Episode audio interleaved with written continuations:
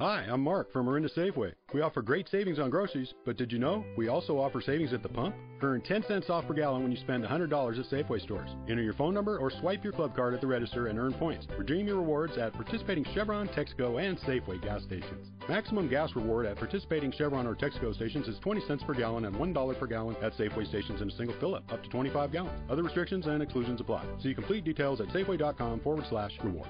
This is Mark from Orinda Safeway, and we'll see you soon. Blog Talk Radio.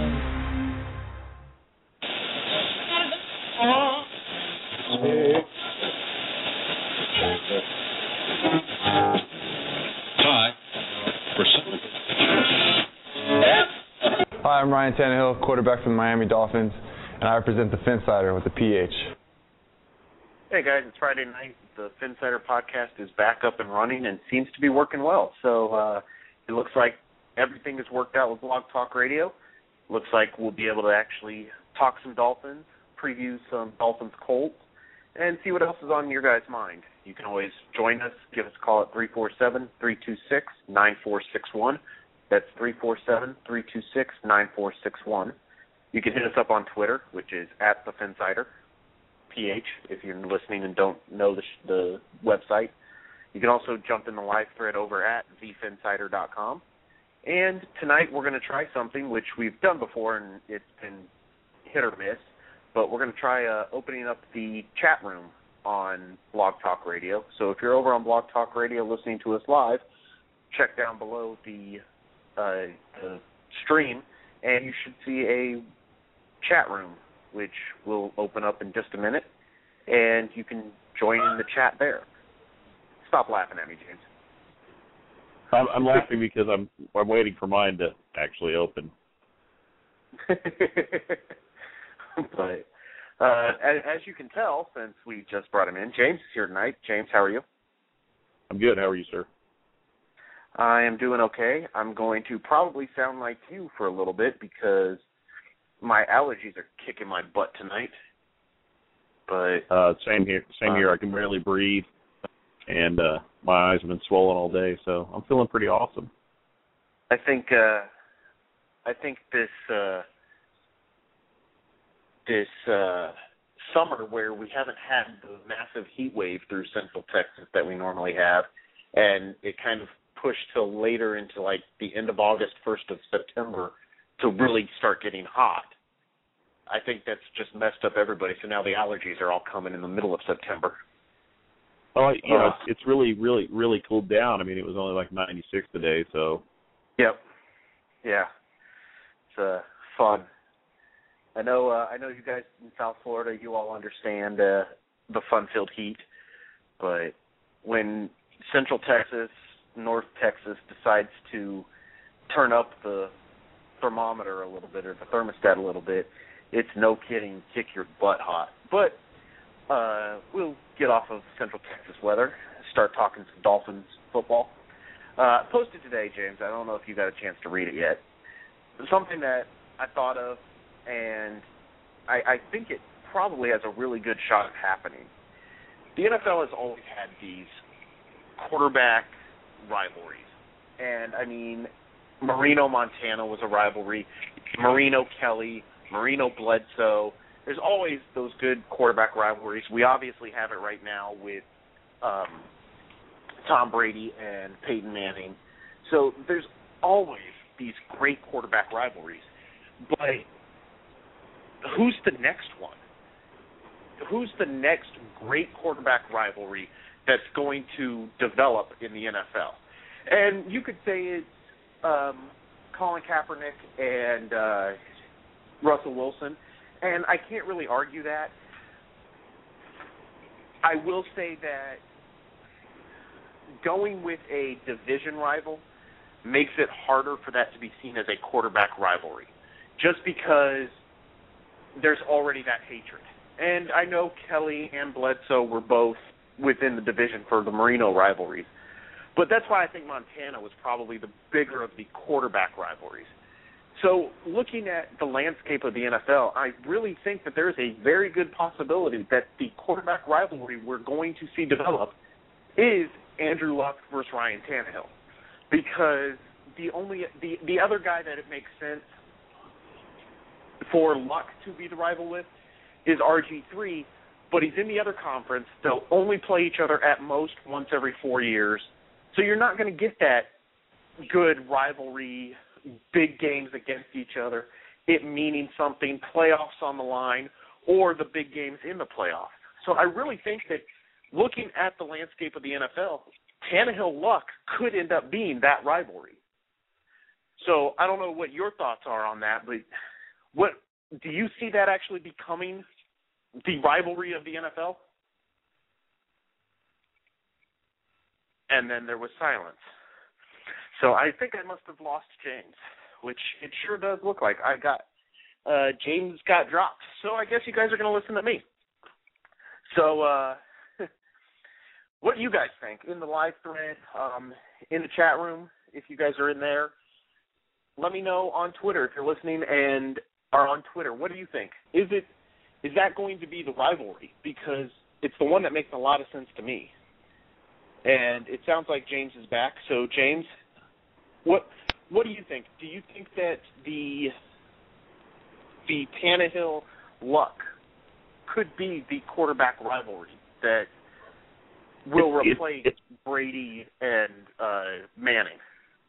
if if if they if they prove to be the two top quarterbacks of their era, like you know, because because I always I always sort of thought later later in Reno's career that it was uh hold on a second I've got a terrible echo.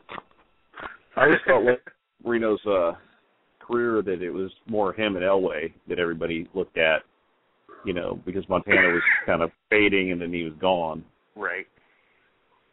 um Montana Right. maybe early on just because they played the Super Bowl and there was some you know some other games but uh I always thought of Elway more than I thought of Montana um would you know Luck and Tannehill just do do they rise to be the top two then then yes. But I mean it's hard to say it's hard to say now. I think uh, I, think that there's a really good shot because when you look at the the rise of the team, there is a very good possibility that we end up playing the Colts every year because the way the NFL schedule works, and for those of you that know this already, it probably is going to bore you for a second, but the way the NFL scheduling works is you play one division in your conference and you play one division in the other conference. So there's four or there's eight games. You play your six games against your division rivals, bringing you to 14 games. And then the last two games are the only two games that are different between you and your division rivals. And that those are the games within your conference, the two divisions you don't play the full division for.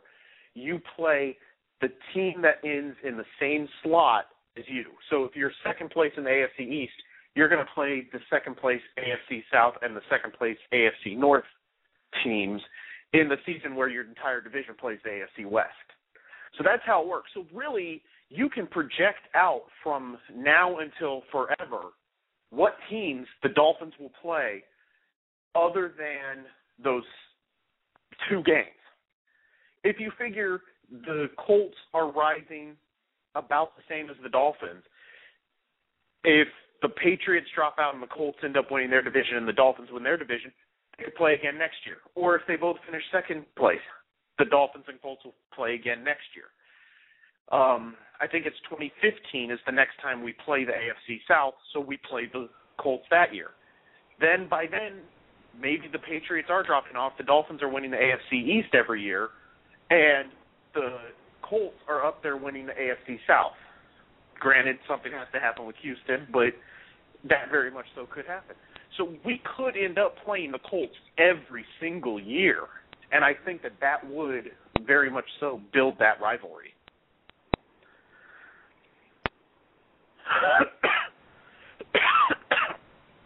Excuse me, I'm sorry I'm coughing in your guys' ears. Um, looks like we have a caller. I guess Dolphin fan for life. You are on the line. So, how are you tonight? I'm doing all right, and you? I am doing well. What's on your mind? Oh well, I had a couple of quick questions and just a couple of discussions. I do kind of agree with you on that, but I think it's pretty much just going to be like all four of the top quarterbacks from that draft, including Russell Wilson, and like the comparisons are going to keep going on between Russell Wilson, RG3, um, Andrew Luck, and Tannehill. I just think it's pretty much going to be a lot like the year Dan Marino and them got drafted. I could pretty much see that happening, but yeah. um to get on to the question, uh, like I guess mine is like a draft question because I've been sitting there trying to put together my annual draft thing and I don't really know where the heck to go, but where do you see us going next year? I know a lot of people say right tackle or guard or whatever, but where do y'all see us going? I think uh I think a lot has to be decided still. Um I would not be surprised if we did look tackle. Uh I think picking up a tackle would make a lot of sense. Um, part of that is, and and it could be tackle regardless of what Jonathan Martin does, because Tyson Clabo isn't a young guy. I mean, he'll be fine. He could be fine next year too. Dolphins could re-sign him and keep him again, but it's not a guaranteed thing, and he's not a young guy. So mm-hmm. tackle makes a lot of sense. Um, I'm not against. I'm not against taking a cornerback early, even though we just took the two young guys. Because if you figure you take Brent Grimes and re-sign him, you put Jamar Taylor and Will Davis in there as your next two, and then you pick up a rookie to be the fourth guy for a year, and then challenge Taylor and Davis. You could have a really good cornerback corps. Um, there, there's a lot of options, and at this point, there aren't a lot of holes on this team. Now, if you want to say that the team doesn't have a lot of depth, I, I can see that. I can understand where some people will argue that we need depth. But in those early rounds, when you're looking first round pick, you're not looking depth. You're looking for that stud guy. And we're at the point where we may be purely drafting on who's the biggest stud available. Kind of what we did this year when we went, you know what? We can go get Dion Jordan because he's the biggest stud available. Now, people forget that defensive end was considered a need there and was considered a big need because nobody expected Olivier Vernon to be a be ready to start. So pass rush was a need, and the Dolphins went up and addressed it. But it was a hey, we have a chance to go get a stud. Let's go get him and that may be what ends up happening again this year. I mean, because to me, another position that looks like a wise move is guard. You know, I know guard isn't a sexy pick in round one. I don't know how the draft looks as far as like guard goes, but both Incognito and Jerry are free agents next year, and I, I don't see us having the money to just throw out a free agent free agency. Um, we have all this money, but we still have to consider re-signing Chris Clemons. Um, I guess another question I did have is, what is your take on the game this week? Um, and do you really see the Patriots as being able to get back on the ball? I think the Patriots will will be better. I don't think they're going to be the Patriots. I don't think we're going to see them run away and hide this year with the division. Um, I I still think that the Dolphins are looking for the wild card Now, talk to me again in a couple weeks, and if the Patriots keep looking like this, then yeah, I think the Dolphins absolutely 100% are in the race for the AFC East. I think that there's definitely a much better chance than a lot of people expected going into this. We all said it that the Patriots look vulnerable. And after last night's debacle, I think they look a lot more than just vulnerable. They look bad. But it's still Tom Brady. And at some point, he's just either going to get receivers that start catching the ball, or he's going to throw the ball hard enough to just impale it into somebody's chest and say, "There, that's a reception." So he uh he he's going to make something happen. Um, is it going to be enough to win the AFC East? At this point, it might not be. But we're also assuming a lot about the Dolphins. So I think that the Dolphins could win it. I think the Dolphins could be in a very good position to win it. But I don't know for sure that they're actually going to win it. I'll be honest with you. I'm I'm more scared of the Bills this year than I am the Patriots. And that's been a long time since I've been able to say that, but you know, their their rookie looks sharp, their defense looks solid, and of course they have CJ Spiller. I know they they lost very minimally, but it wasn't like the game against the Jets yesterday, where there was just like mistake after mistake after mistake. I think that's a team that's going to pick up, but I, I just I don't know. But last question, and I know you have a lot more callers to deal with, but what's your score line for this week? Who wins? Miami, Indianapolis. I think the Dolphins win. Um, I'll put it somewhere around the 24-17, 24-20 range. I think the Dolphins win this um, because I think Tannehill played really, really well against the Colts last year, and that's forgotten because Andrew Luck went off for 433 yards. Tannehill looked really, really good in that game. I think he comes mm-hmm. back out and has a similar game, and that's all that he needs to do because this defense this year is a lot different than that defense last year. And as uh, Jim Irsay said this year or this week, they need a NASA style heat shield to protect Andrew Luck because Cam Wake, Dion Jordan, Olivier Vernon, Koa Misi, Jared Odrick, Paul Soliai, Randy Starks, they're all going to just pin their ears back and go, okay, let's do this. Come on, Wonder Boy. Come on, number one overall pick. You got us last year. We're not letting you do that again this year. And I mean, yeah. Dion Jordan. Dion Jordan. Granted, he wasn't here last year, but he's already pointed out he's never lost to Andrew Luck. He doesn't plan on starting now. Right. So they uh it it I think that the Dolphins come away with this win.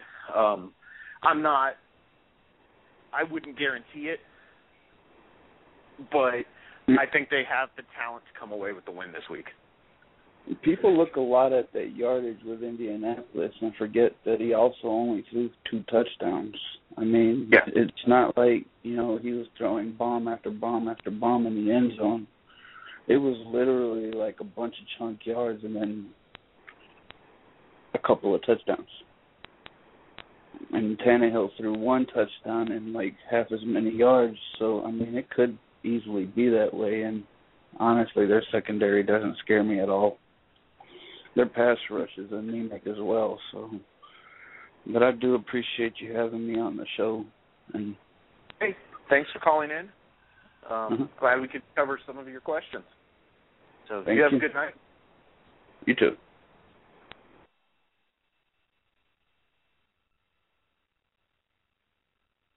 And it looks like we just dumped James as Dolphin fan for life. Got off the line too. So, James, I'm sure will be calling back in in just a second. Uh, anybody else wants to give us a call? Give us a call three four seven three two six nine four six one. That's three four seven three two six nine four six one. Of course, like I said at the start of the show, you can hit us up on Twitter at the Phinsider. You can also hit us up in the chat room over on Blog Talk Radio or in the live thread on thephinsider.com. So all kinds of ways to get involved in the show, and that is the point of this show. It's your guys' show. What do you guys want to talk about? I have sound in my ear again, so I'm assuming James, you're back on. Yeah, I'm back. hey, welcome back. Um, what do you what do you think? What what is your prediction for this week?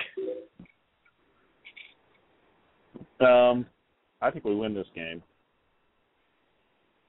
I I, I think our offense is going to be better, and our defense is going to be better. And I don't know that they're going to be. I, I'm sure Andrew Luck's a little bit better than he was last year, but I their defense is it was not impressive last year, and it's not impressive now. And I think we're going to have a field day against uh, one of our former players. At least that's how I hope it works out. I, think, yeah, I think that's right. Um, I think that this defense has the ability to shut down that offense. And Andrew Luck is going to have his yardage because he does have that kind of talent. But the defense for Indy is not going to match up with the Dolphins. I re- I just don't see it. They don't have a pass rush yet, and maybe they find one. Maybe um, may- maybe it just got stuffed last week.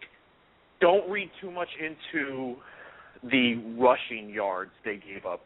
I think it was something like 170 yards or something, but 121 or something like that was from Terrell Pryor running away from pressure, or designed runs, or just deciding that the play wasn't there and running. So they- they're they're skewed a little bit because they were able to shut down the Raiders' running game. Now, take into account it's the Raiders we're talking about, so maybe there wasn't much of a run game in the first place. But um, I absolutely do not think that the Colts have the secondary to match up with Mike Wallace, Brian Hartline, and Brandon Gibson.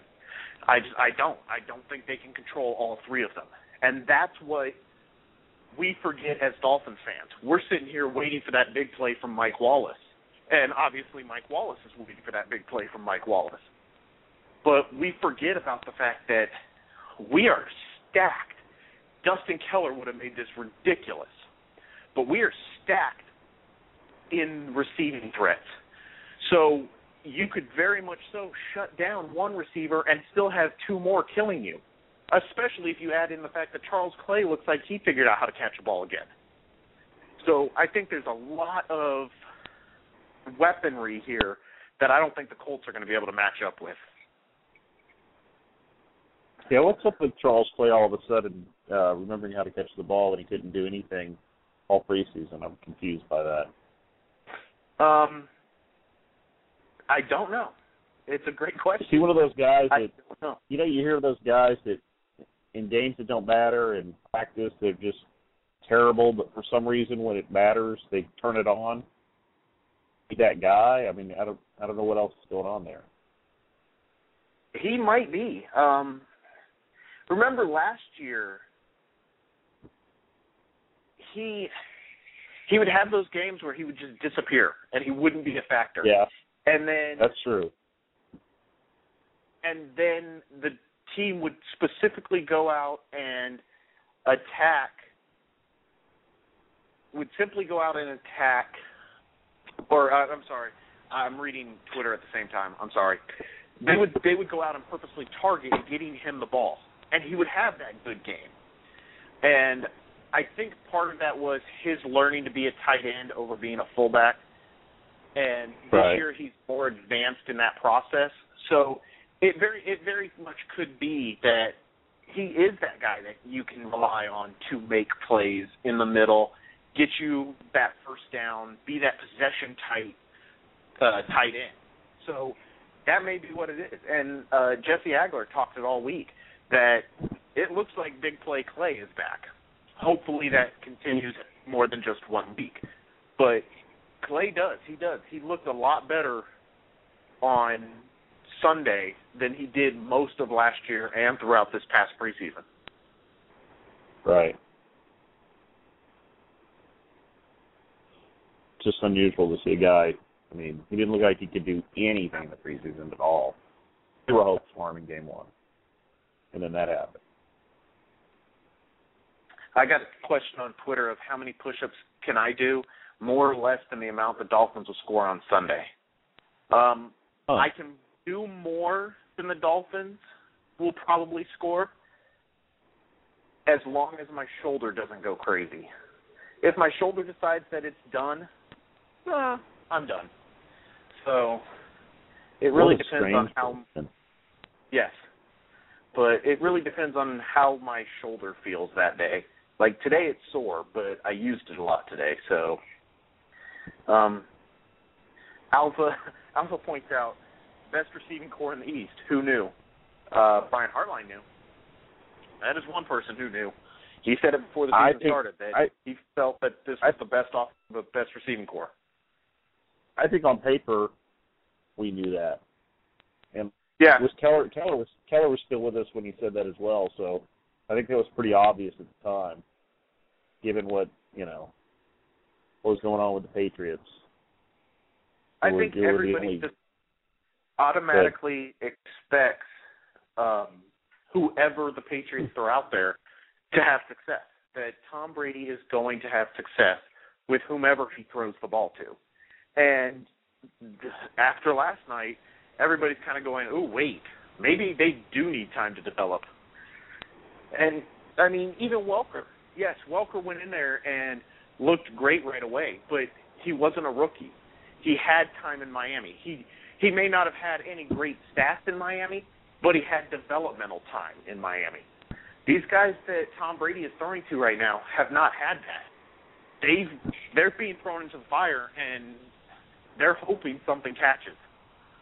Literally and figuratively. Yeah, I think he would have probably been okay had he still had his two tight ends, but the his safety valves are gone, and yes.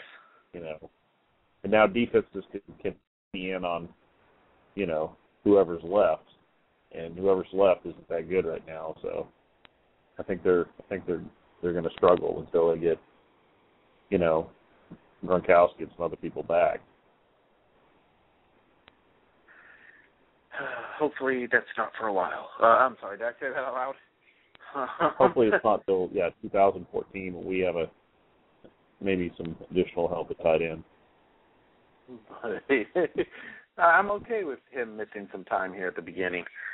Um, I'm, I'm good with that. And shockingly, Amendola is hurt. So I mean, I know nobody saw that. yeah.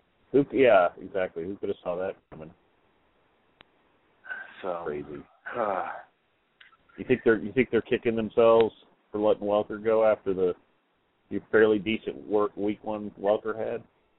if they're if they're not, uh, Tom Brady is. If Oh, Bill well, Tom Brady was- not was- kicking himself. Tom Brady is kicking Bill Belichick, going, "What were you thinking?" But didn't didn't Tom Brady uh, basically agree to restructure his contract and more or less give money back? And Yes. he didn't have. I mean, the the contract that Brady had that was a very given what what else is going on out there. That was a very legitimate contract, and he turned around and gave a big chunk of money back. Yep. With the idea that he's going to keep his his little buddy Welker, and I'm sure he's I'm sure he's even more pissed now that he's seen what that's created. I don't I I don't think think he's probably all that all that upset about but yeah, I'm sure he's not all that upset about Hernandez because it sounds like he wasn't super thrilled with Hernandez's behavior before it all went down. But uh, the Welker thing, he can't be happy with.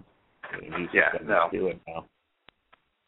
No, he uh that that right there is a huge blow to that team.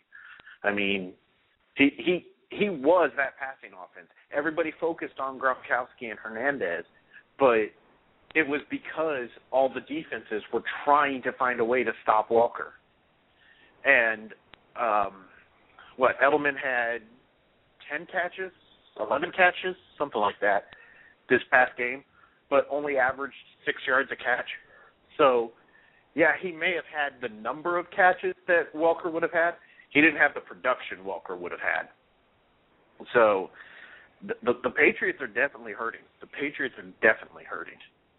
My, my, And- question for the Patriots, my question for the Patriots is how do how do you allow that to happen and not consult with your, you know, your quarterback, your, your the best uh, quarterback It's that franchise will probably. Have. How do you not at least call him in and say, "Hey, man, what do you think? This is what we're doing." Yeah. I I absolutely and I was texting back and forth with Keith during it, but I was absolutely rolling watching Brady screaming on the field, on the sidelines, telling people to wake up, um, just absolutely losing his mind because, as Gisele Bundchen said a few years ago, he can't throw the ball and catch it. But at this point, that may be their only option. Um, it, it it looks bad, and the the funny part is they won that game. I mean, they, they're two and zero right now, but everybody That's- is talking about how bad they look. They won that game because the Jets looked just Yep. hapless. I mean, they looked. I mean, good God, Yeah. so bad. I don't think any of the exactly three teams are. I don't think any of the three teams are, are uh, that good. But uh, like Dolphin fans for life said, I, I think the Bills might wind up being the most dangerous of the of the three, and that's that's kind of kind of odd because who would have thought, thought that? I think uh apparently uh the um Mayweather uh Canelo fight coming up. Apparently Wikipedia Yes. already has Canelo winning it. Um so uh sorry, just Adam Stites from over at uh Big Cat Country was tweeting that out and it just stuck out to me as it went by. And Cameron Wake, in case you're wondering, Cameron Wake has just tweeted out a picture of him getting a pedicure. Uh, routine maintenance. Whispers, funny looks are the hashtags he puts on it. but it's uh that would be that that would get some funny looks. That's a big dude to be sitting in that pedicure chair. Oh, Man, he yeah. he can do whatever he wants. Oh, absolutely, absolutely. But that's a big man to be sitting in that chair. Um, and you're right. The Jets look horrible. Um, I know Dolphin fan for life said that he's worried about the Bills. They're not going to be a threat this year simply because they do have that rookie quarterback. Uh, will he be a good one? He might. He might develop into something. But I don't think that once we get into the heat of the season, or into the heart of the season, I should say, that he's still going to be somebody to worry about.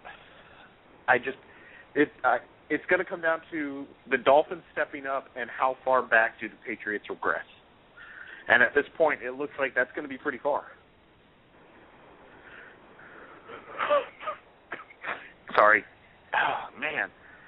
I hate allergies. I blame you. But I was I think I got I was doing that earlier. Oh man, I don't know what is uh, in the air here, but I know just before the show you said it was raining. It needs to rain down here. Oh, Yeah, it's it's raining here, this but it's out not here. helping. I I still can't Oh. breathe. but um, by week seven, do they pull it all together? Uh, Daytona Dolphin asking that in the live thread. I think it really depends on, um, which is is actually week eight because I'm assuming he's asking about the Patriots because week six is the bye week, week seven is the Bills, week eight is the Patriots. So I, they they Uh, could pull it I together by then. I think it all depends on Gronk.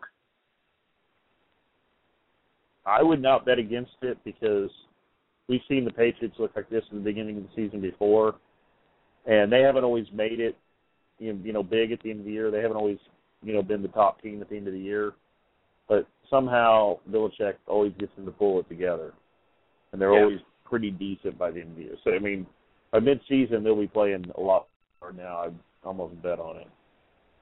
I That do doesn't mean we out don't we don't win oh. that game. It just means they're not going to look how like is it that horrible. the Dolphins the Dolphins don't play anybody in the AFC East until week six. How is that? Everybody else That's really played each other. that's really And- terrible. Yeah, the Dolphins have to wait until week six. So the Patriots get two early wins within the division against the Bills and the Patriots or the Jets, the Dolphins are still sitting here going, uh, we're going on the road to see Indy. Um, I don't understand. Yeah, did did the schedule makers think that the Colts were still in the AFC East? I mean, I don't understand what's going on there. We just randomly had a I- I- flashback all the way back to the Colts in the AFC East. I will say this: if we're going to go to Cincinnati and Indianapolis, let's let's do it now Yeah. and not in like November, December. So, I mean, in a way, I'm okay with it. I mean, Yeah, I mean the timing of the games makes sense, but I mean I'd very much so take a Jets game in in New Jersey or a Patriots game or a Bills game right now. Visit them early in the season too, because you get that Yeah. Buffalo game in December and it's a little rough for the Dolphins, except for Reggie Bush, who likes to go sliding through the end zone on his butt. I'm okay Yeah, with that though. I've I've always wondered why the schedule makers didn't make it so. You know, you've got 16 games, so in the first eight games, you play every opponent once in the first, Yep. and they can back that however. If it's the first three games or the whatever, however you break it up, you know, and then you play the the the same three teams again in the last eight games, which you always break it up that way. You you should. I mean, that's what makes sense. But I don't know. For some reason, I- they like to uh they like to do these weird scheduling things that end up with us not playing anybody till week seven. Or, or or or how cool would it be that when you start the season, you come out of the gate and you play your three division foes out of the gate. You go in the middle of the season and you play everybody else, and then you end the season with those same three division foes.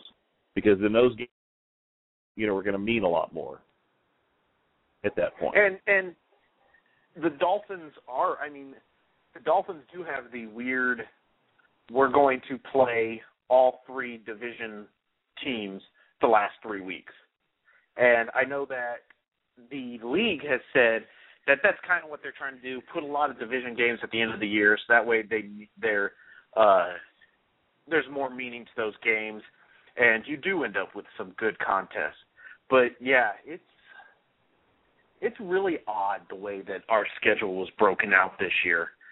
Um, I, I don't I don't know. It just something is you don't play anybody until week seven in the division.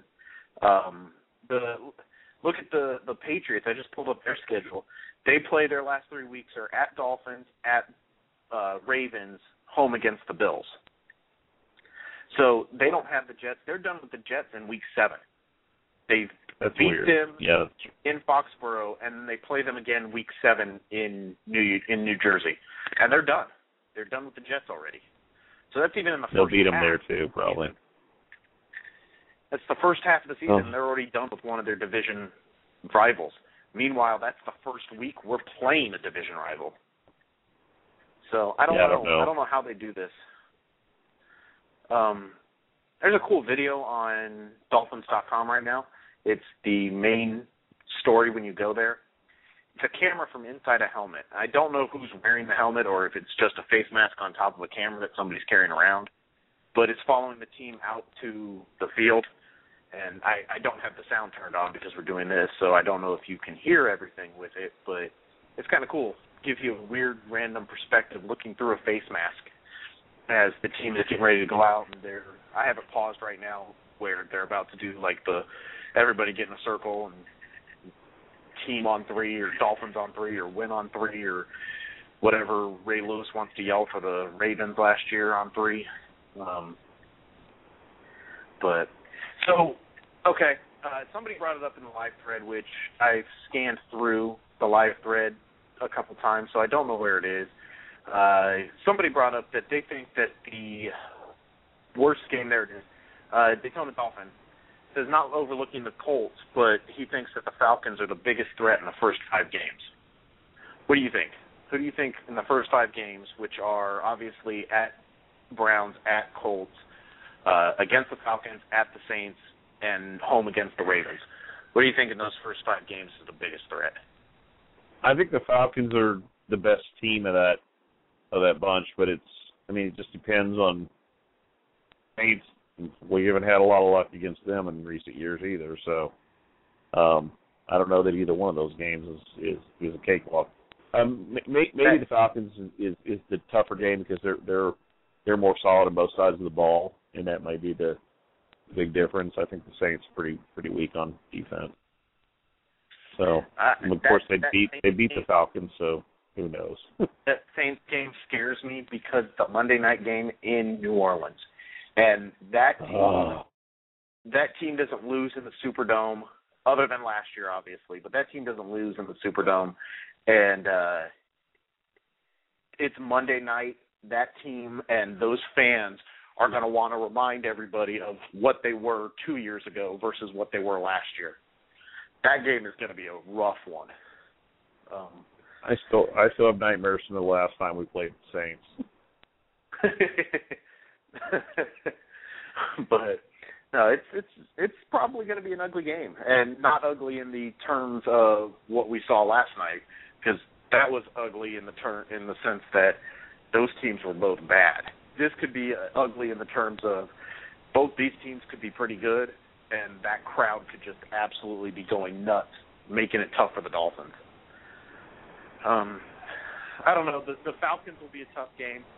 I, I I know everybody is jumping up and down on the Ravens suck bandwagon after what we all saw from them against the Broncos. But part of that is also a Super Bowl hangover. Part of that is also a lot of new people on the team. And obviously Peyton Manning has never done seven touchdowns before. So you have to assume that Peyton Manning had something to do with what that looked like from the Ravens. I, I don't think that they are going to be that bad. I don't think that they're going to be a Super Bowl champion team again. But I could have said that at the point where we stole Ellerbe. Uh, I, I think that the Ravens are going to be a tough matchup. I think the Dolphins can take that game, especially since it's in Miami, and it will be a one o'clock game. So I think that that will the Dolphins will be able to take that game. But those two middle games, Saints and uh, uh, Falcons, that's going to be a tough couple games. Oh yeah. Oxygen is good. That's why it's even more important that we win that we win well, that we won last week and we win this week. But yeah, So Duke, I know you're on the line and probably have been listening for a little bit. Uh, you agree? What do you think is the toughest of the five first five games for the Dolphins this year? The Saints. You're going with the Saints? Yeah, it's it's a it's a it's away. So we're playing them in the Superdome. That's always a tough place to play. Um, they've got a tough offense. Uh, their defense appears to be improved. And of all the other of the other games that we play, in my opinion, that's just the least winnable. It's going to be the, the toughest one for us to win.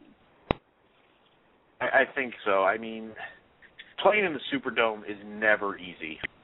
Uh, the rest of the home games, I mean, or the rest of the away games, at Patriots, obviously we do that every year. At Buccaneers, I'm take what you will from that. Josh Freeman isn't looking like anything special, and it's in my or it's in Tampa, but it's still Florida, so there's still going to be a contingent of Dolphins fans there. At the Jets, we do that every year.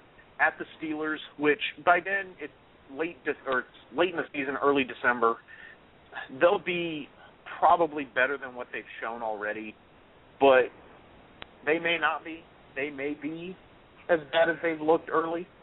So that was probably a toss up. And then at the Bills late in the year. So honestly, this Saints game in week four may be the toughest road game we have, other than the Patriots because they're the Patriots, and assuming that the by week eight Tom Brady's figured out how to throw the ball to a receiver that can catch. Um, but yeah, this that week four game at Saints could be the toughest game on the road the Dolphins have this year. Yeah, I mean I'm not. I mean a lot of people. I, mean it depends a lot on what happens this week. I mean if Miami goes out and wins this week, we're gonna be two and zero and you know, there's there's going to be a lot of people that you know saying that we're building some momentum. Um, but of all the games in that first five, that's the one that's probably the the one that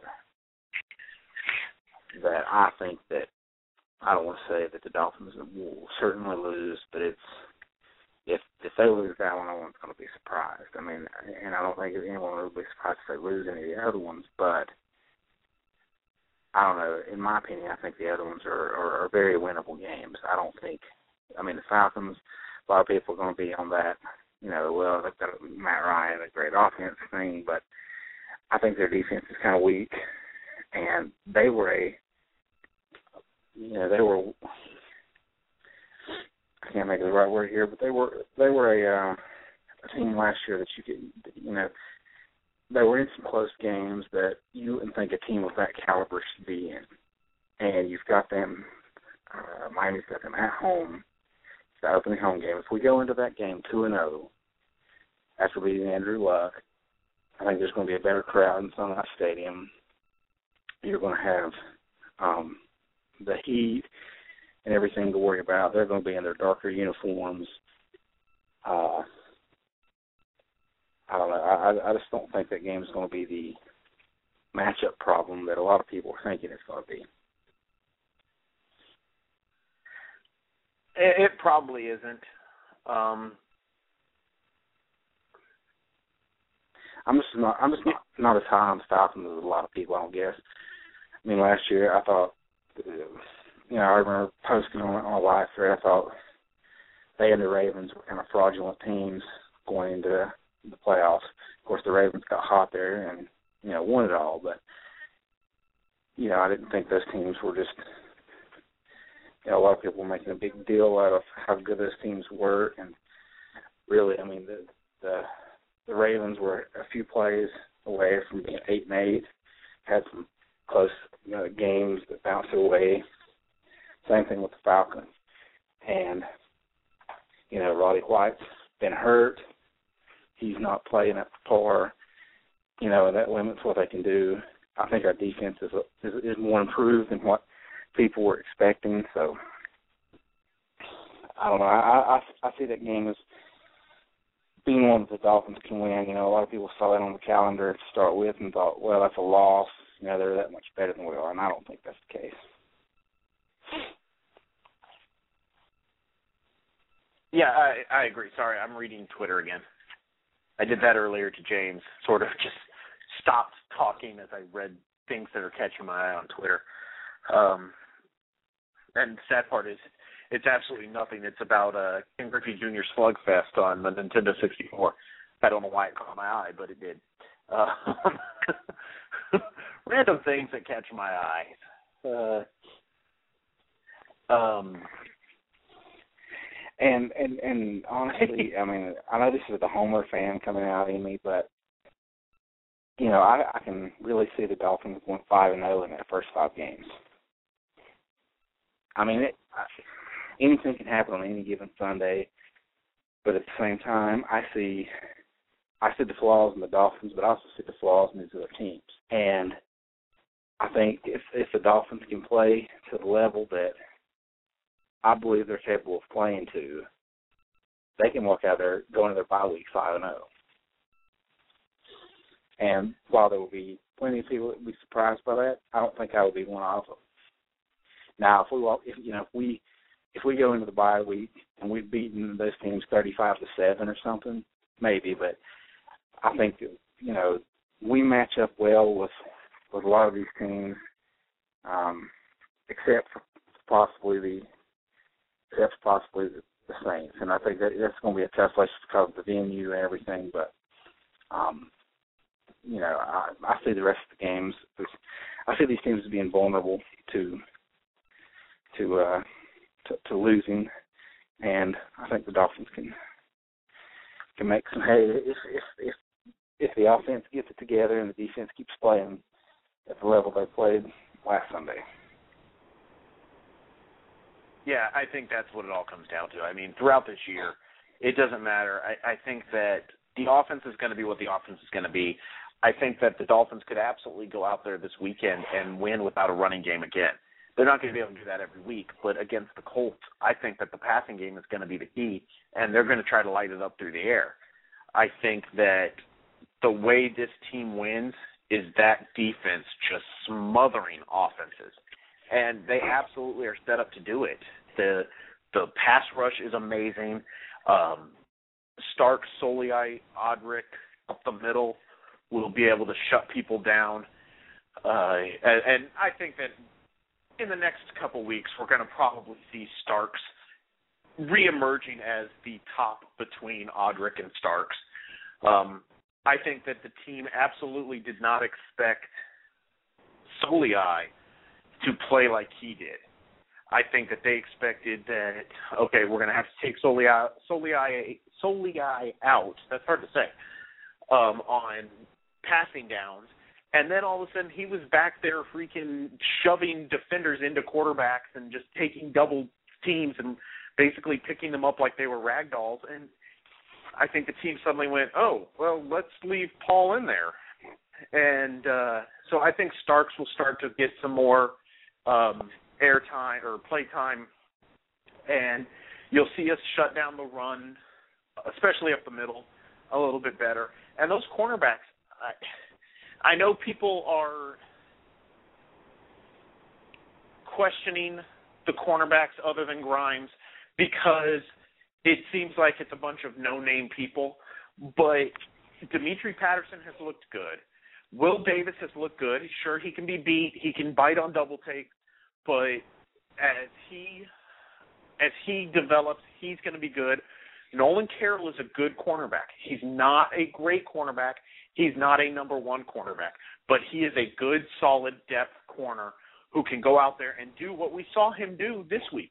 And when uh, when Dimitri Patterson went down with the injury, Carroll came in there, and of course we all noticed it right away, and they talked about it on the air that Carroll's in there now, and oh, they're targeting at Carroll, but really, it didn't become a throw fest at Carroll because he does cover well.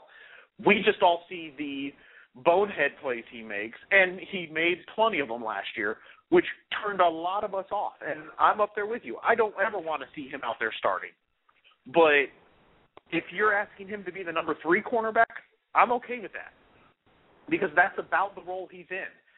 Now, I, I I'm a little surprised, I guess is the word, that they're using him as a boundary in the nickel, but they really like Patterson moving inside onto the slot in the nickel. So I guess I, I'll trust the coaches that they see something that we didn't see last year. So I really think that this team is built for that defense to just smother people. And sure, this offense should probably get about 24 points a game, somewhere around there. That's probably about what you need to win in this league. But this defense should be enough that if they go out there and have a 10, 14, 21 point game, then this defense can do enough to stop that opposing offense and let that 10, 14, 21 point game be a victory. Yeah, and I think the main main thing of caution with, with secondary is that you know they played Cleveland last week and they don't have any receivers. So I want to, you know, my my expectations for them are tempered a little bit because we're going into the stretch where we do have to defend yeah. teams with multiple multiple weapons in the in the receiver uh, receiving game. Um, you know, we we gave up a lot of yards and catches to the tight end this week, and that was fine because you know that was basically his only option. Uh, the Browns' only option to throw, whereas you know this week that's not going to be the case, and a lot of it will depend on how well Patterson or whoever else is covering the slot you know, covers Reggie Wayne and and things like that. But I do believe the front seven is going to be strong enough that they're going to pressure a lot of quarterbacks, and they're going to force some bad decisions, and they're going to make some. Uh, they're going to make it a little easier on the secondary. But you know, I, I think that the offense will come along, and you know, I think the problem last week was just that, if one, you know, Cleveland has an underrated defense. I don't think they are. They do. Um, I, I don't think a lot of people are giving them credit for just how how stout they are up front. Um, they gave our offensive line everything they could handle. I don't think you're going to see that from. You know, to me, looking at these teams, I think the next team that we have to worry about with a strong defensive front like that will be Baltimore.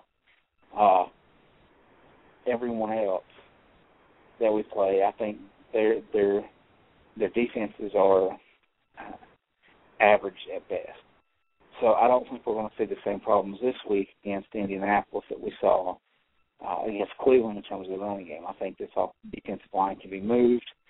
Um, I think this uh, this team can be exploited in certain areas of the defense uh, that Cleveland was not able to. So I think our offense will, will click a little better this week. Um, that plus I, I believe the offensive line will kind of play with a little bit of a, a grudge, considering how badly they looked, uh, and they know they've got to come out perform better. So I think once that running game gets going, then our offense is going to open up a lot because um, you know it's going to open up the play action, things like that. So if we're running the ball well this week, I would expect to see at least two or three play action fakes uh, and and deep passes to to to Wallace off those play action fakes. We just couldn't run the play action last week because we couldn't run the ball. So you know if if Tannehill tried to fake the ball to a run, Cleveland's like, yeah, we know you're going to pass because you can't run the ball. I don't think that's going to be a problem in the, in the upcoming games.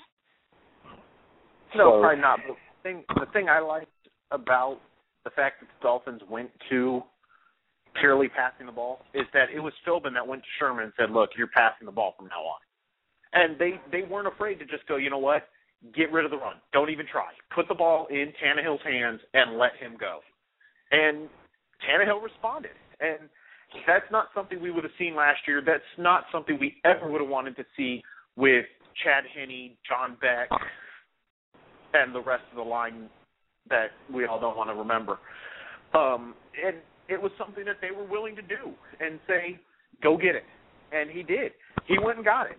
So I, I like I like that fact. Um, somebody, uh, Beaver, Beaver asked in the uh, live thread, "What's Dimitri Patterson's status?" Uh, looking at the official injury report from today, and I haven't posted it yet, but the official injury report from today: Will Davis, Pat Devlin, and Jamar Taylor are all out for Sunday's game. Uh, Patterson is questionable with his groin. He was limited in practice today. Uh, Ellerbe, Jonathan Freeny, Brandon Gibson, Reshad Jones, Dion Jordan, Josh Kaddu, and Dion Sims are all listed as probable. Uh, Jones and Kaddu show up on the injury report for the first time, or uh, fall into probable after being limited in practice uh, previously. Um, I'm sorry, I take it back. Kaddu is new on to the injuries. Reshad Jones was limited previously, was a full practice today, but Kaddu is new to the uh, injury report. But he has an illness, it says. So I don't know what type of illness, but he has an illness of some sort. So that that's the injury report. Ellerbe, Freeny, Gibson, Jones, Jordan, Kaddu, and Sims all probable. Patterson is questionable, and then Will Davis, Pat Devlin, and Jamar Taylor are, will not play.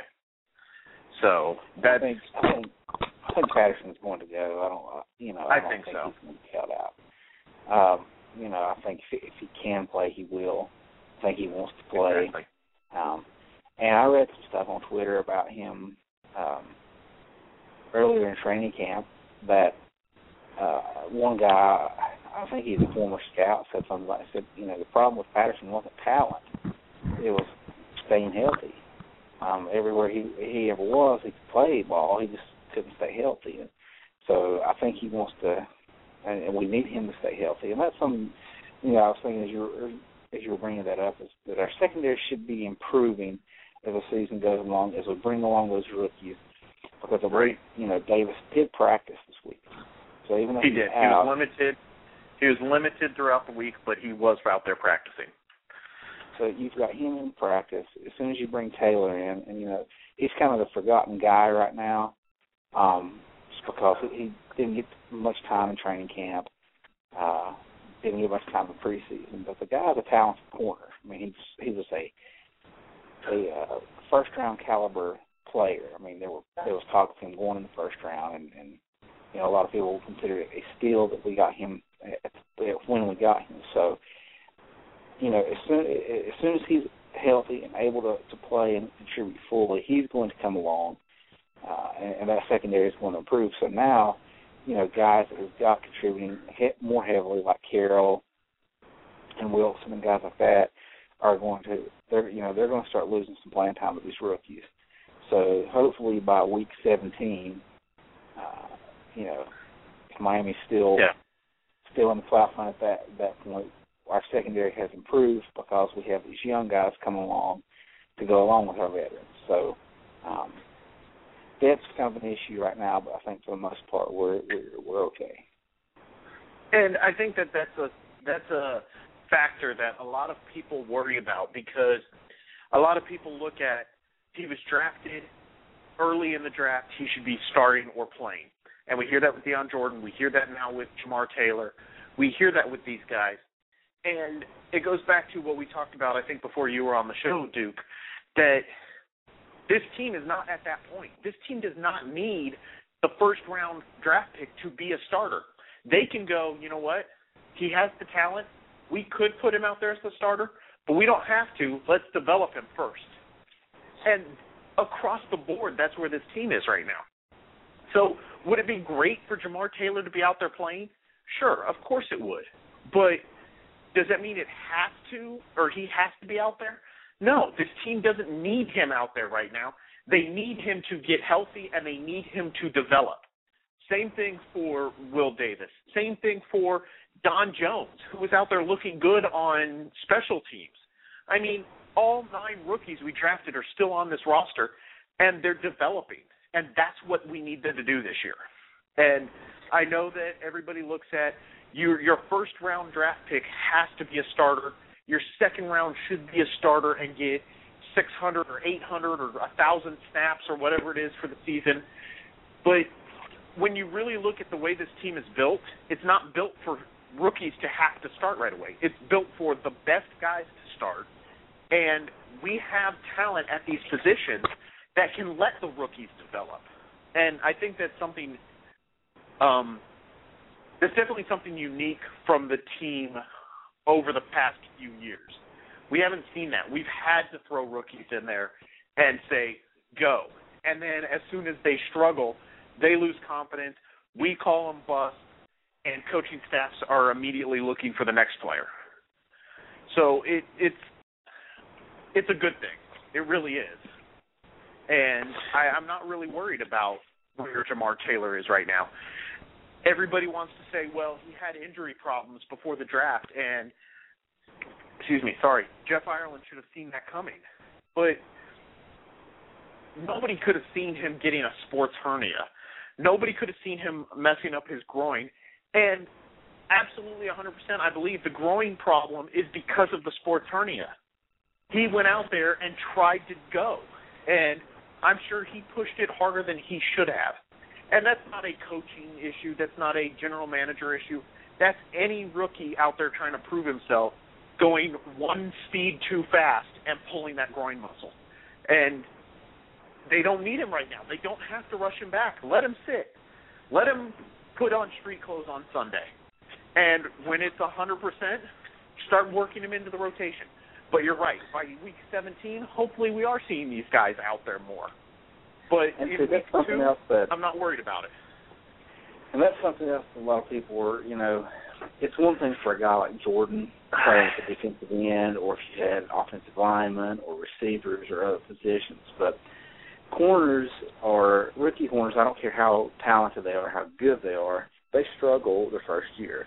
Um, they're just, you know, the the difference in the college game and yep. the pro game is is is so vast that that they that most corners struggle. I mean, last night, you know, Dee Milliner, who was the uh, who most people consider the top corner in the draft, uh, was benched because he just wasn't playing well enough.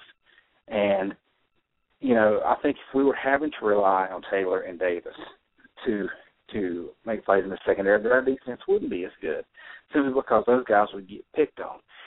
They're still going to get picked on when they get in there, but we're not having to rely on them to, you know, all right, you know, we're trying to make the playoffs this year. You guys have to play at a high level, kind of stuff. I mean, you look at look at Atlanta right now. They're starting two rookie corners. Um, you know, the guy that I was a fan of, Trufant, he's out he's out there. Uh, Robert Alford's on the other side, and so they're you know they're, they're basically banking on the fact that hey, our offense is so good, we're going to put up a bunch of points. It doesn't matter how many points our defense gives up because they know that as good as those corners could be, they're not good enough right now. So that's kind of what I like.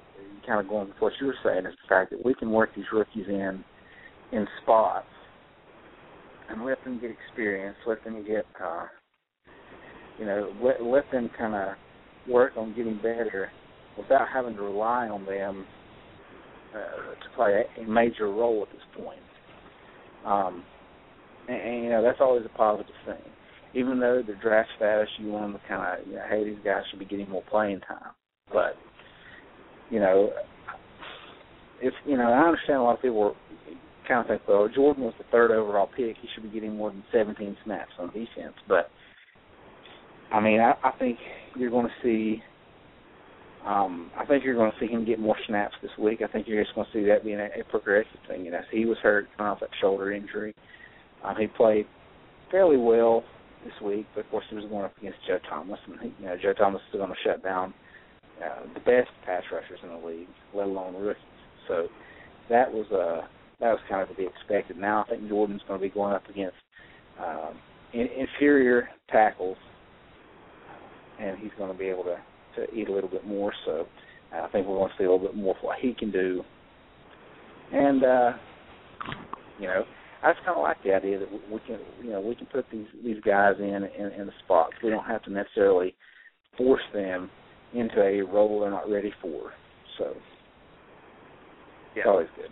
I think uh, I think that that's that's a great point. I think Dion Jordan. I think you do. You're going to see him get more snaps this week.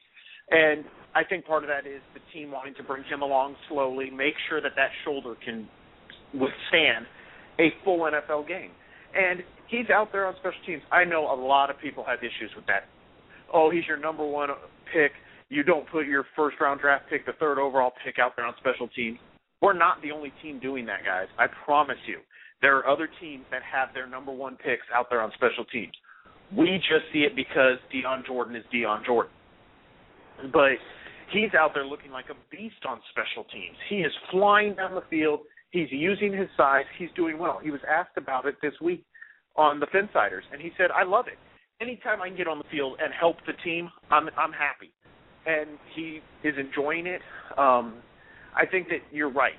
I think that we're going to see him progress, but I think they want to take it slowly, simply to make sure that that shoulder is ready to go. Uh, and with uh, with, Philbin with said Vern, that he's looked good in practice this week, and we'll see how he does in the game. So I think that, that that's the hint that yeah, we're going to see more of him. and I think with with with uh, Vernon playing a little better, and with Shelby stepping up a little better, I think what you're going to see Jordan some this week. I think, excuse me, I think you're going to see him drop into coverage as well because Yeah. um, you know, I think covering tight ends is still kind of a weakness for for the Dolphins, and I think he, he's going to help with that. So I think if you start seeing uh, Andrew Luck and and uh, and and that offense leaning on their tight ends more, um, then then I think you're going to see Jordan come in in that that speed package or whatever it's called, and you're going to see him drop into coverage and and, you know cover cover guys zone or cover you know guy man. I think you're going to see more of that this week than than, than him necessarily rushing the passer. Um, because we do have guys over there. We've got Wakes, of course. You know, Shelby got a sack this week. Uh, Vernon got some pressure. I think you know he he's going to play better when he's not going up against Joe Thomas. Uh, you know, so I think I think we're going to see see Jordan getting a little more action than just rushing the passer, and uh, I think that'll be. I think that's, in my opinion, the key to to beat this team is is to limit their tight ends, and, and Jordan can help with that.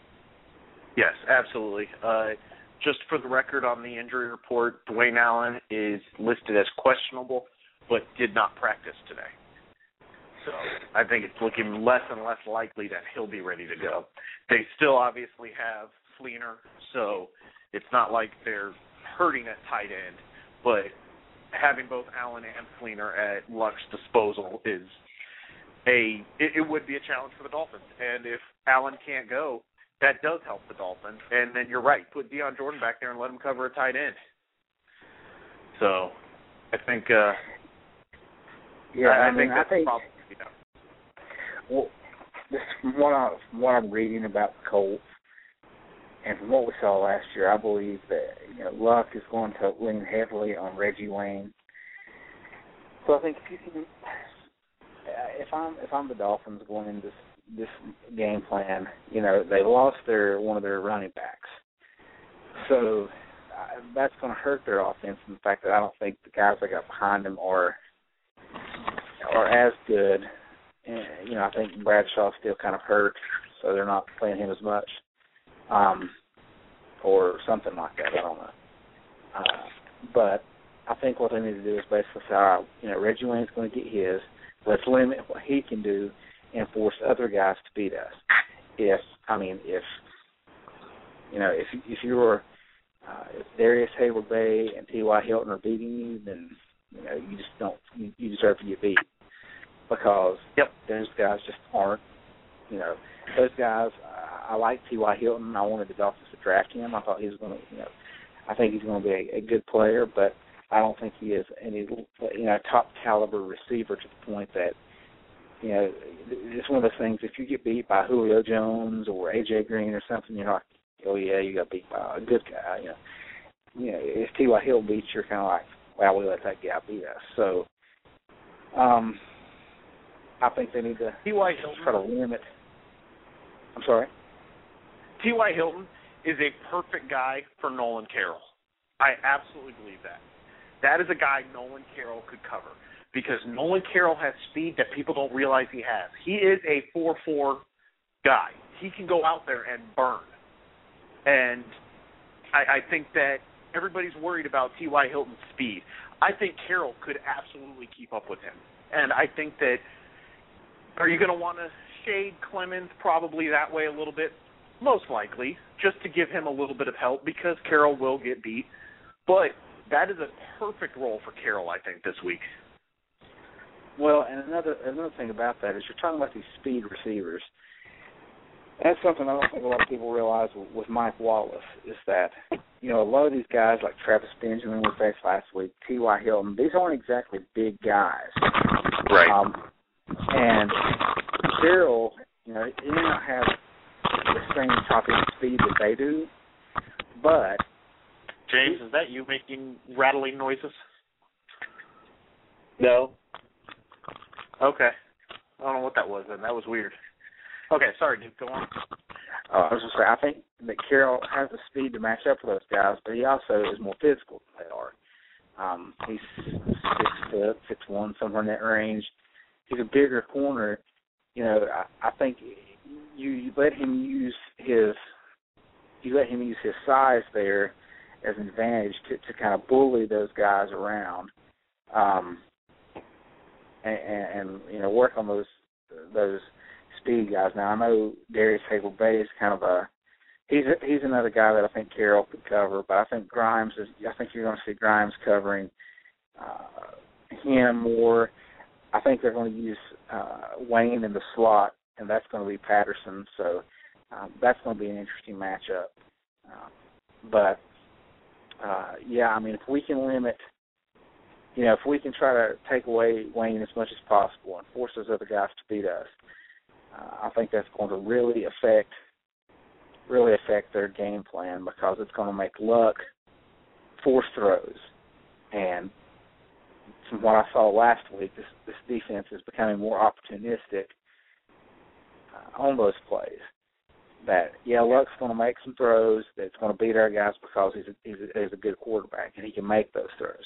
But at the same time, if if you know our guys are out there and and Luck snaps the ball and he looks, no Wayne's covered. Oh, tight ends are covered. I've got to throw the ball to Darrius Heyward-Bey now, who's covered by Brent Grimes. I've got to put this throw in here where where he can catch it, but Grimes can't get to it. And I think we're going to see our guys get their hands on a lot more footballs and possibly take a few away. Um, I don't expect to see a three interception game this week just because I think um, Luck is a much better quarterback and he's going to protect the ball better.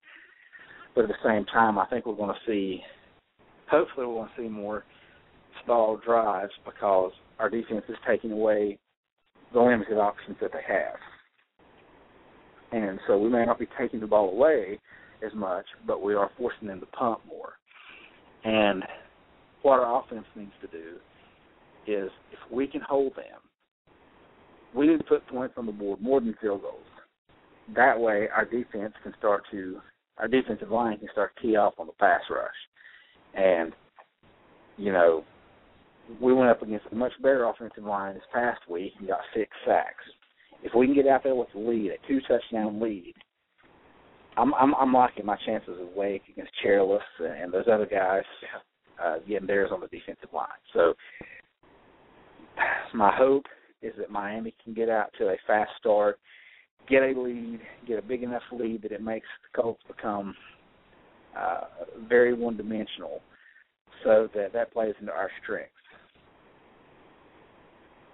Yeah, I think that absolutely. If we can get the the Colts going to pure um pure passing and have to, yeah. Oh, it's not any team this year. Absolutely any team this year. I think game is over at that point because Wake is on a mission. I absolutely believe Wake is on a mission this year.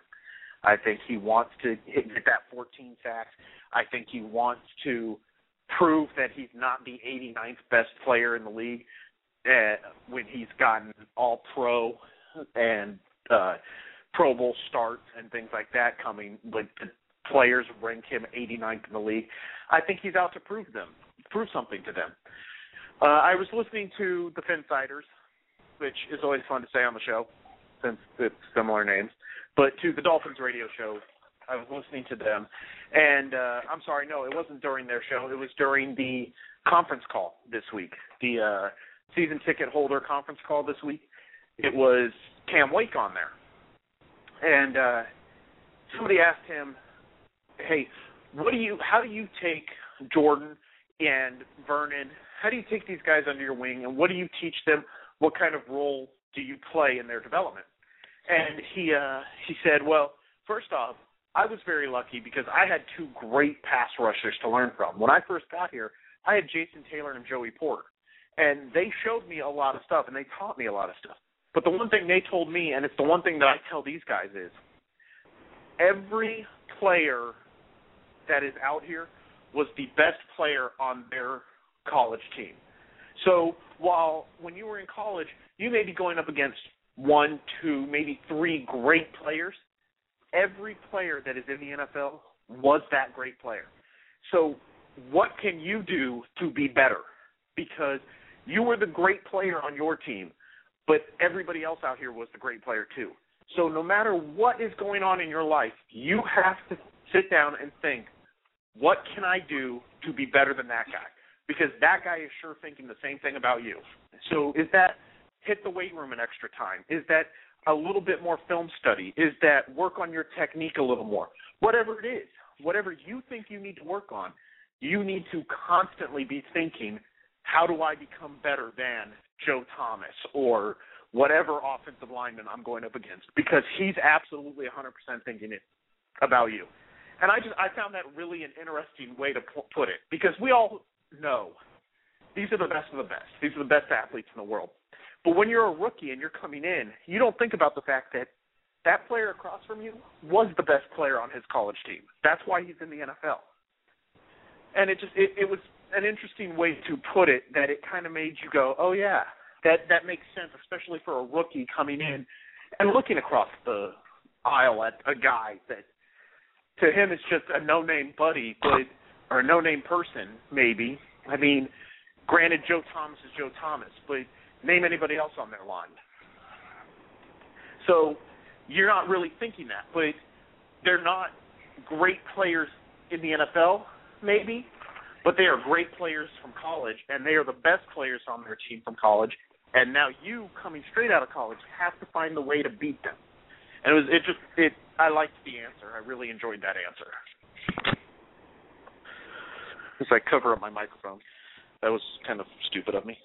I hope you heard everything I said. Um, yeah, and, you, and you, that's that's something that I think a lot of people, you know, a lot of the rookies coming in don't don't realize is, or they may they may not yet understand is that, you know,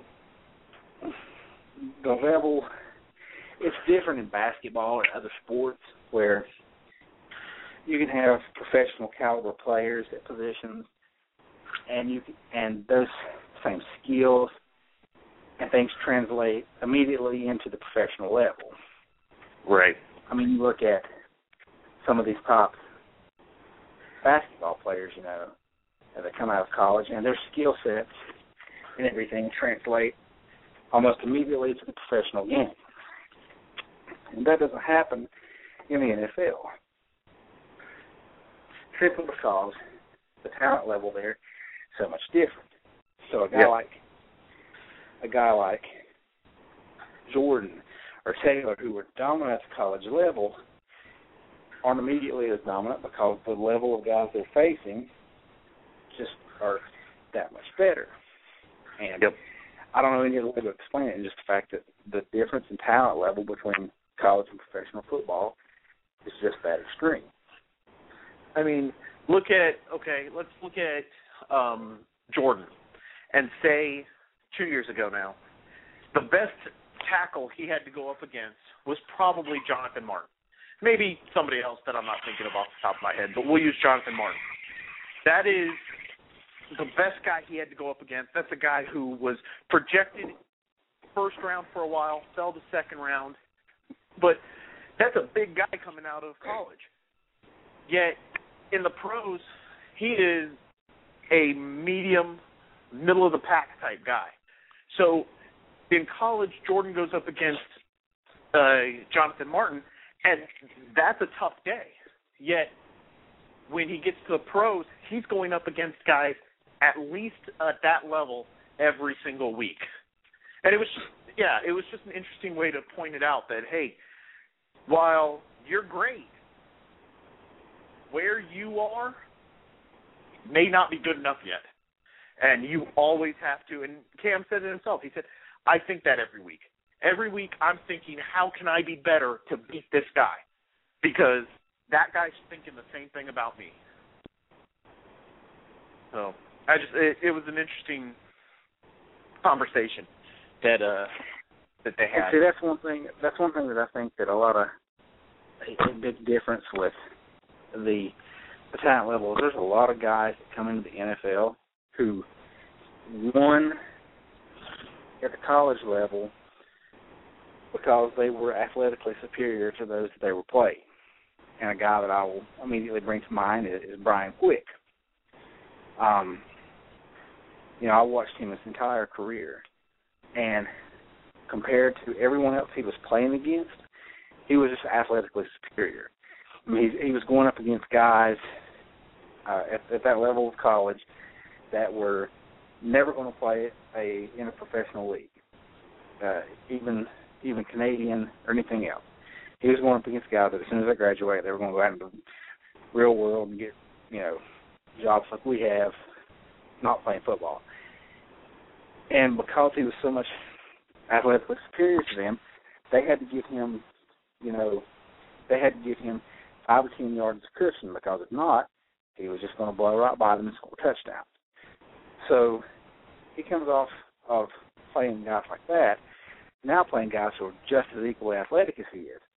And so, you know, when I was looking at him in the draft, I thought, you know, the problem is with him is he's going to struggle his first year or two because he's not used to having to play guys that get up on the line of scrimmage and play physical with him. He's never had to deal with that. Why? Because he's playing he's playing bad players. Now he's not. So, you know, these guys that come out of college, a lot of them get by with superior athleticism, and then they get to the pros, and that doesn't carry over because the guys across from them are just as athletic.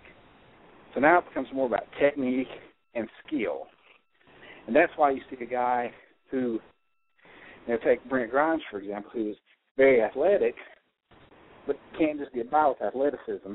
He has to, you know, he has to use skill and and technique to win. And same thing with Wade. Very athletic, but he's got to use skills and stuff. So that's why, you know, when when you look at these players, it's more about this, more about less about their production in college, in my opinion, more about what kind of skill set they bring. And that's kind of what I like about some of the guys that we've drafted is that we bring in guys that are technically sound at what they do. They're they're very good technicians. Yeah, I think that you're you're you're right on that. That it is a lot of because.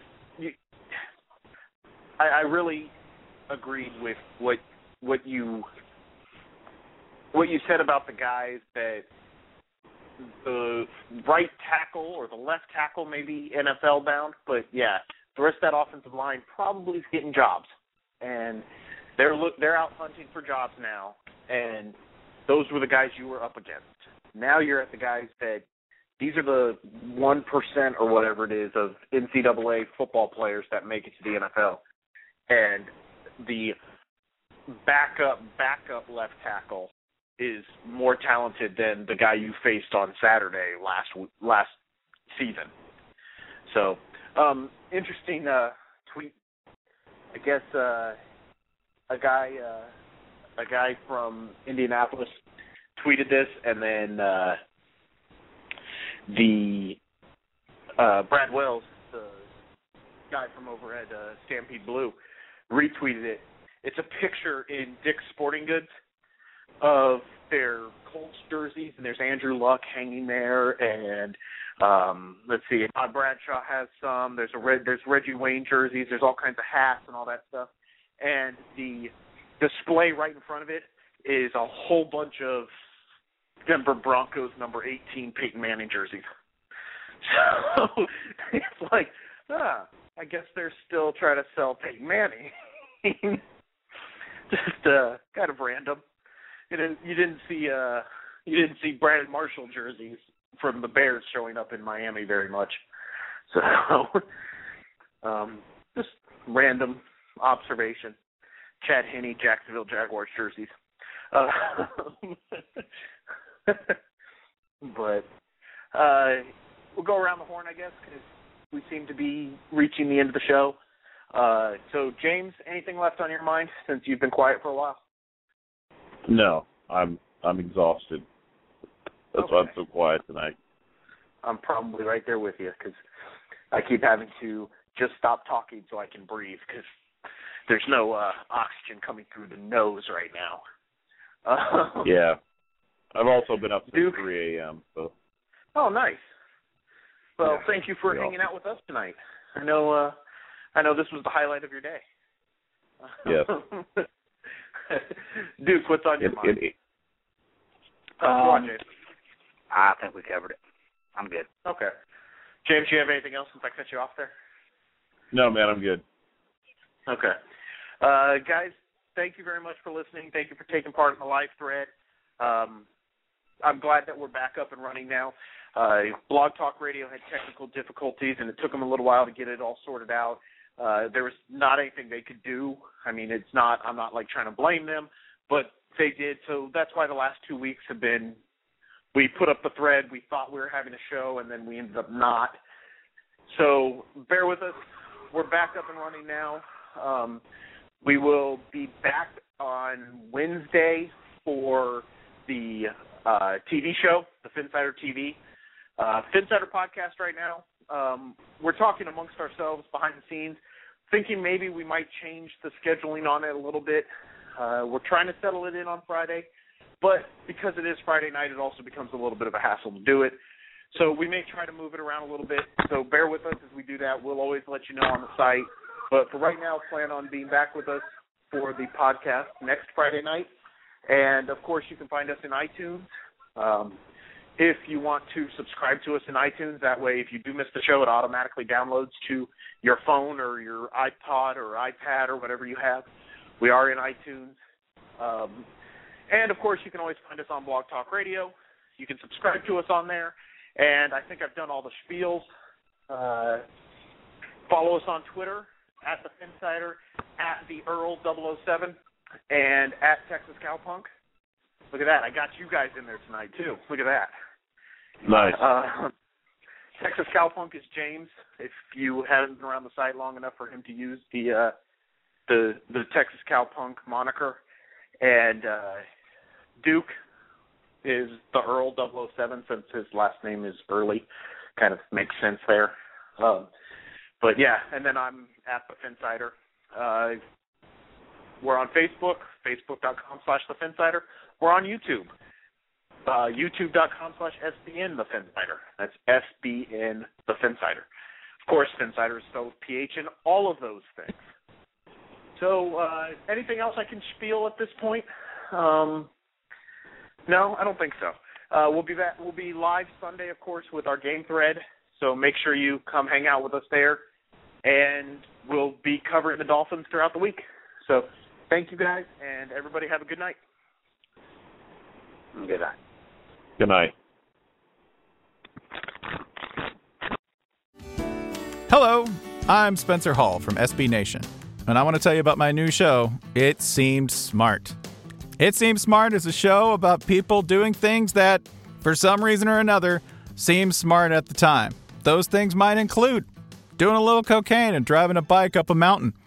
Or, I don't know, maybe racing 100 miles per hour across the country in the middle of the night with no one's permission. Or even stealing a bat from an umpire's room in a Major League Baseball park. Check it out, and if you like it, tell a friend. I'm Spencer Hall. Don't do anything smart.